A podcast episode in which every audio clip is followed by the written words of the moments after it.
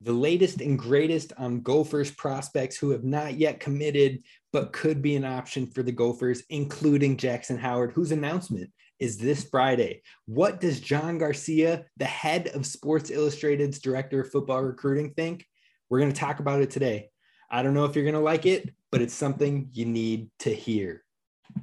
Locked On Golden Gophers, your daily podcast on the Minnesota Golden Gophers, part of the Locked On Podcast Network. Your team every day.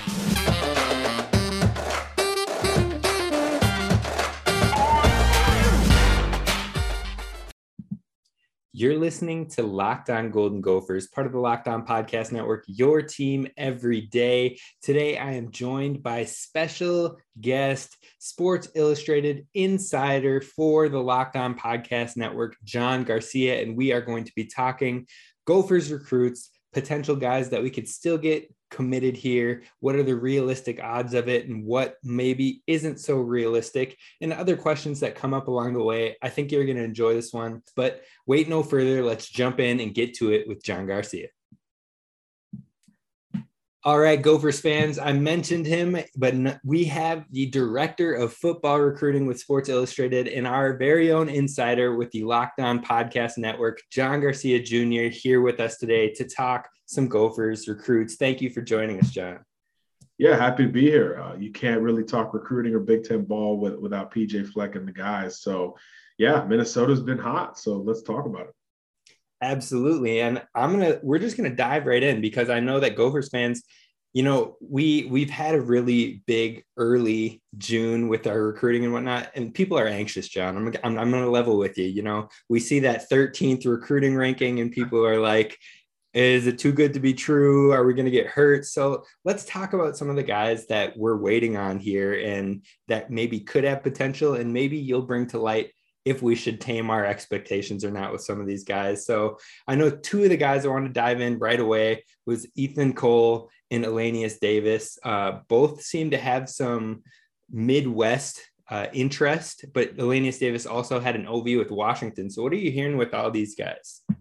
Yeah, well, look, Elenius is an in-state kid, right? Morehead High School, uh, a guy that, you know, you just kind of say, hey, Minnesota's going to stay in this race as long as they want. And, they certainly uh, have done that. Uh, it looks like, like you said, uh, kind of a, a, widespread battle of Midwest schools. I think Iowa State is, is one to keep an eye on.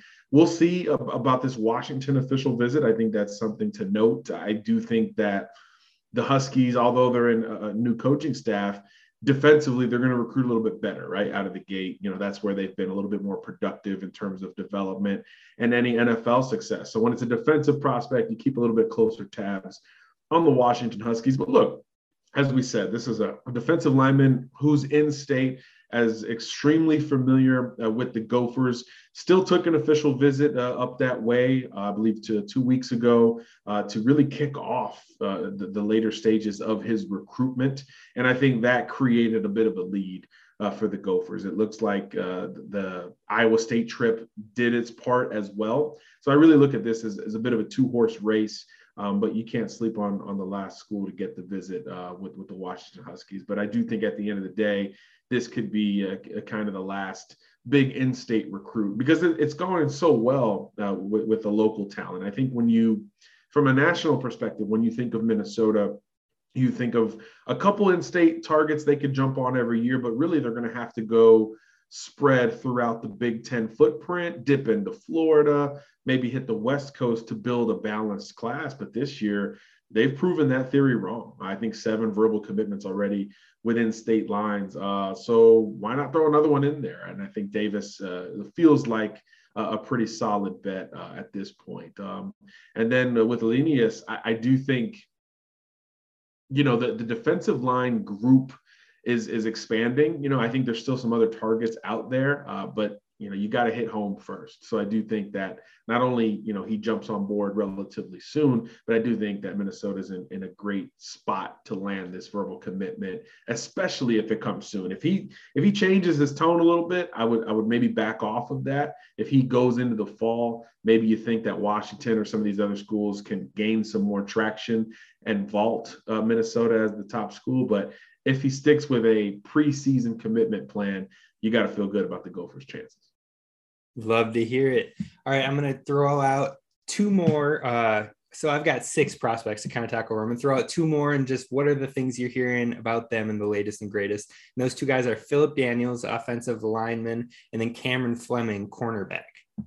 Yeah, I'll start with Fleming really quickly. You know, a kid who's really got a, a regional recruiting feel, right? He's a Virginia kid, uh, certainly Virginia, Virginia Tech, North Carolina, those schools are involved. And then Minnesota's like the outlier in this recruitment uh, from a geographical perspective. And, and that usually means two things. One, it's a bit of an uphill battle for that outlying school, but two, the fact that you're in this race, I think, says a lot about how recruits uh, view the Gophers overall. You know, I think even five years ago, this would be just a Virginia Tech, North Carolina kind of deal, and Minnesota would have already been on the cutting room floor. So staying in the race this late for a coveted corner type in the middle of ACC country, I think says a lot about uh, the trajectory of this program. I, I, think it's it gets easy to to dive into kind of the the tangible, right? Did you get them or did you not? Recruiting's right. cutthroat, so you have to measure it that way.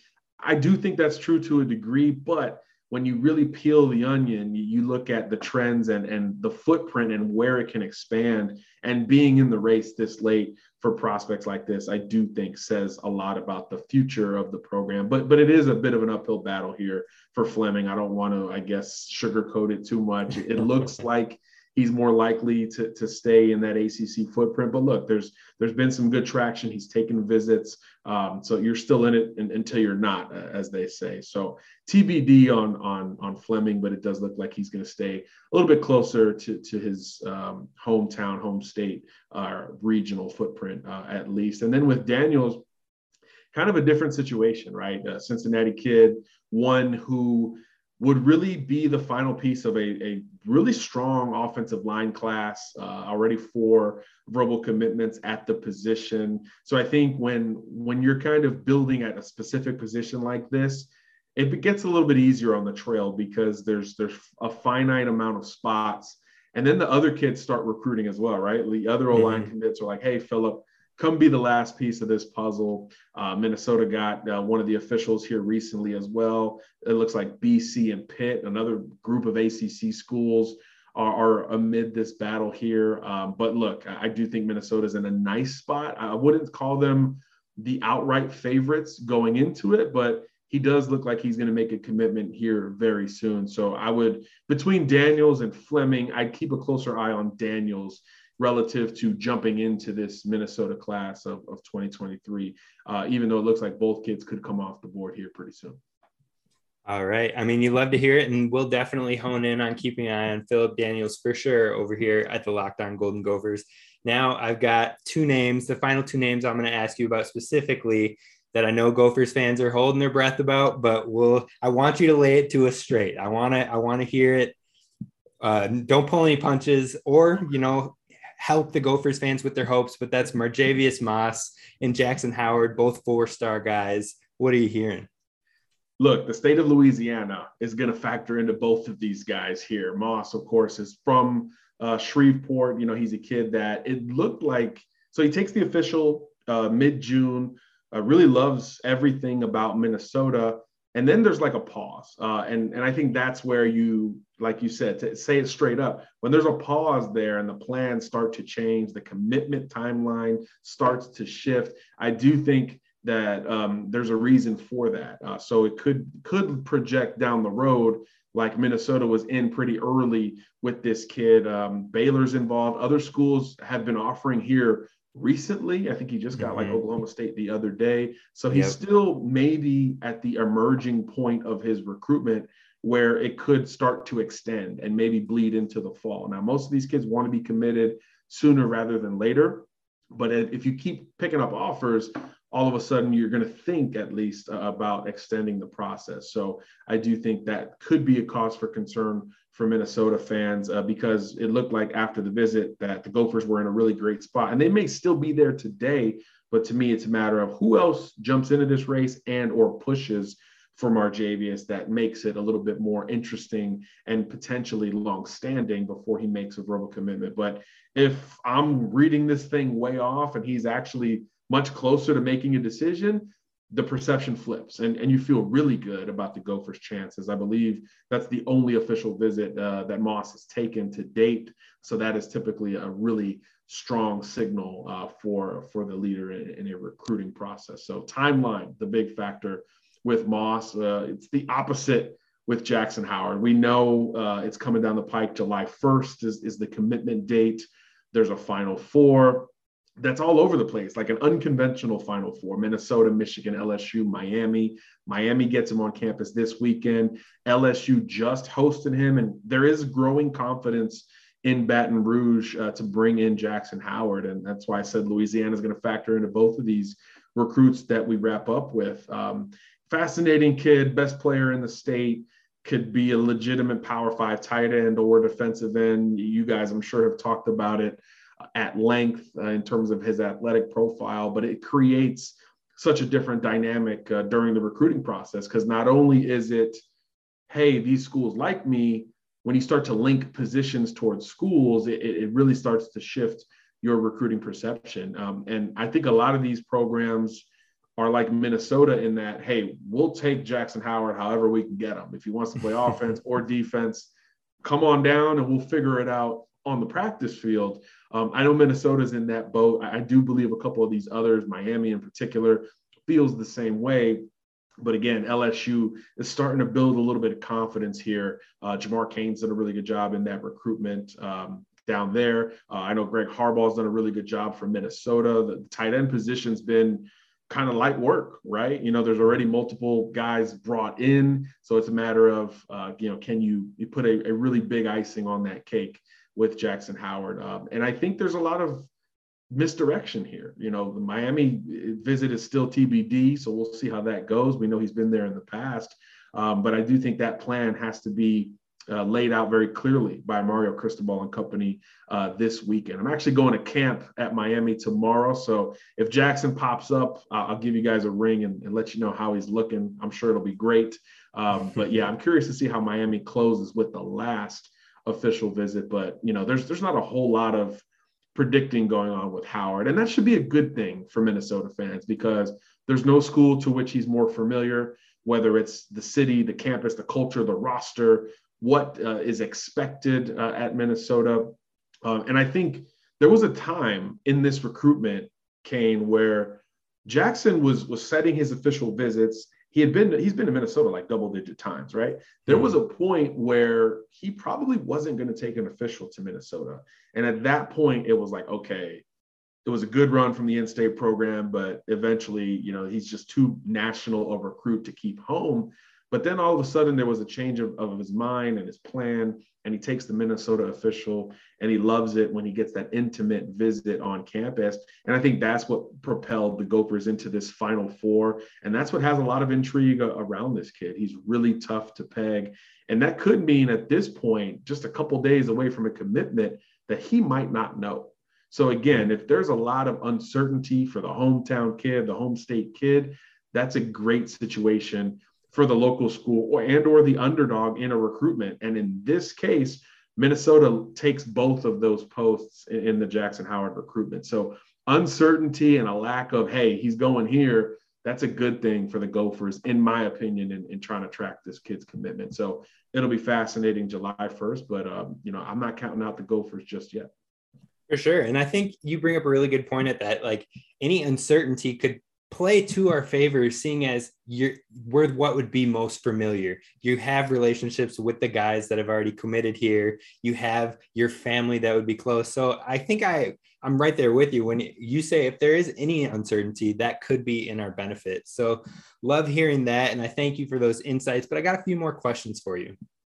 Now, we know that it's early in the Gophers. Like I said, we're 13th in the national rankings, but what do you see as maybe a realistic finish reading the tea leaves? I know it could be a crapshoot and we could look back at this and be like, whoa, we were way off. But if you had to take a shot in the dark, what range do you think the Gophers could finish in seeing this early start?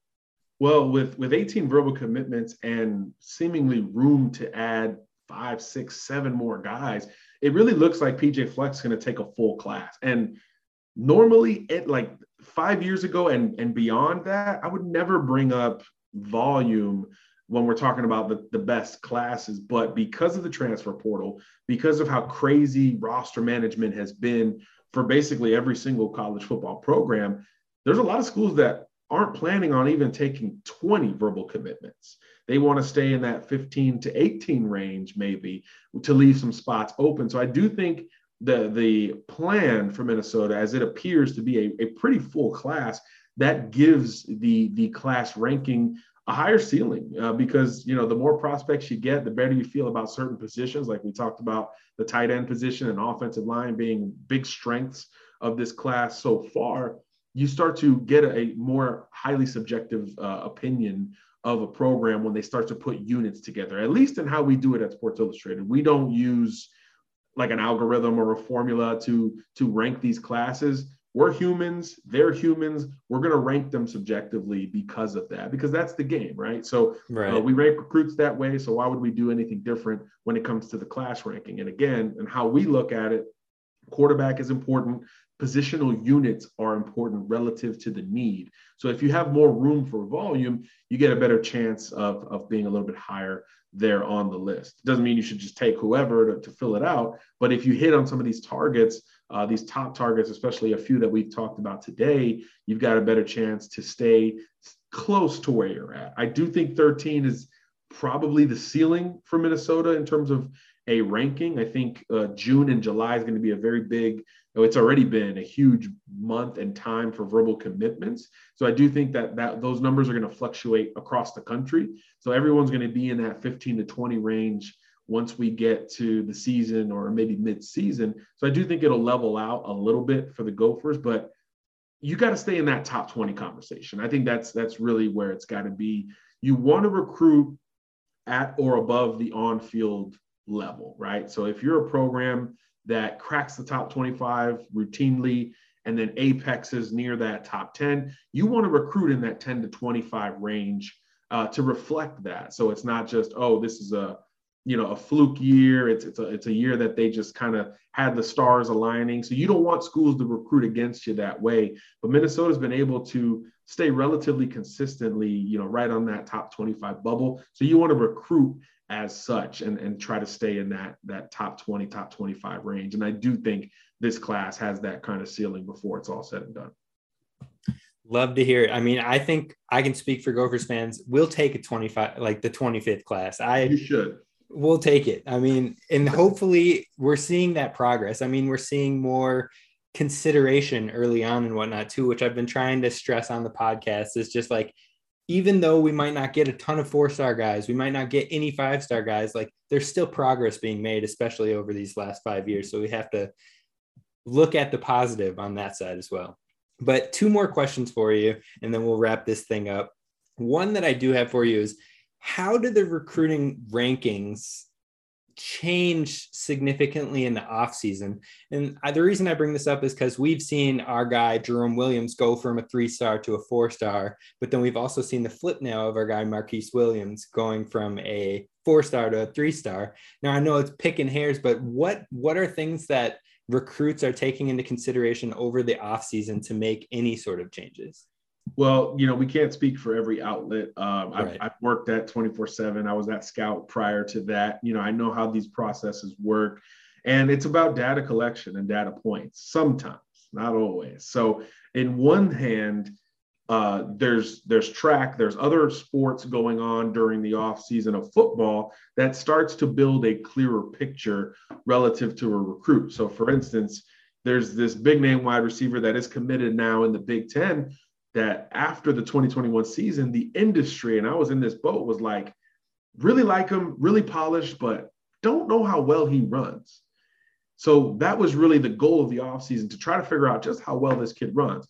And then he happened to tear up the seven on seven circuit, mainly with a lot of deep catches where he's easily getting behind defensive backs. So now that data point can su- supplement the film on Friday nights and say, hey, we'll give him the benefit of the doubt. He can be a vertical threat and take the top off of a defense. And then you adjust the ranking as such. And it goes That's the it. other way sometimes as well, right? You have a question mark about a kid, and maybe you don't get that answer when you see him in the spring, when you see him in the off season, if it's tangible. It's not always tangible, not always easy to translate a certain uh, activity to the football field. So sometimes it does stay undefined, and that that could create fluctuation.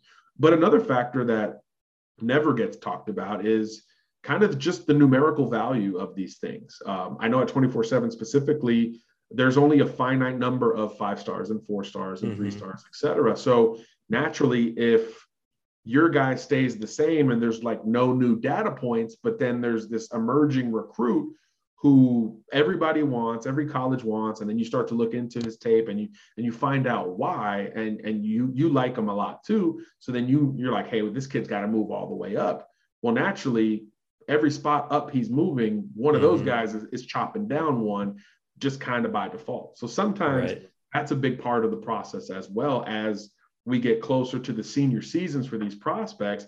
We get more clarity on the entire class, not just the kids who have already committed or the kids we've known about for a long time. There's got to be room for the new prospects or the late bloomers to have that space to emerge and then the rankings adjust accordingly. So it goes both ways, uh, but usually it's about data and getting that clarity uh, that that maybe Friday night didn't show you uh, upon that first that first check.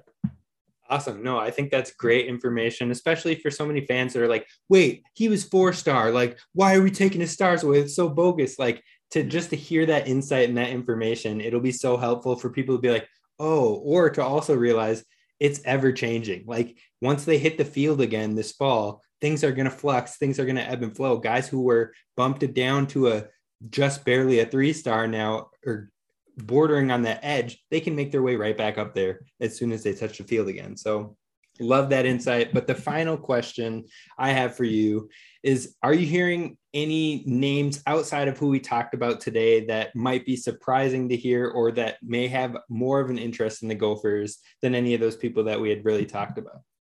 Not any names in particular came, but I'm, I'm just curious to see what we talked about earlier. They're, they're a bigger class at this point, right? 18 verbal commitments, 10 states represented, by the way, which is a really big deal in, in that kind of perception of Minnesota department.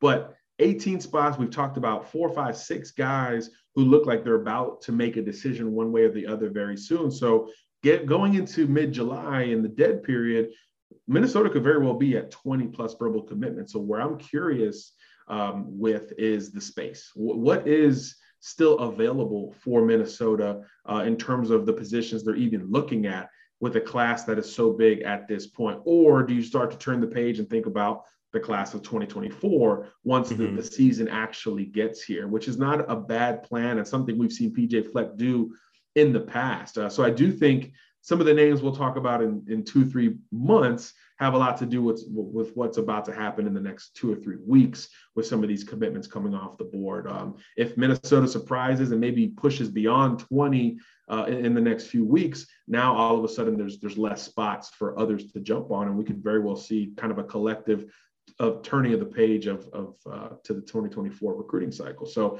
uh, it's going to be curious to see how the next couple weeks go. I think that will, will have a lot to say about the fall on and off the field.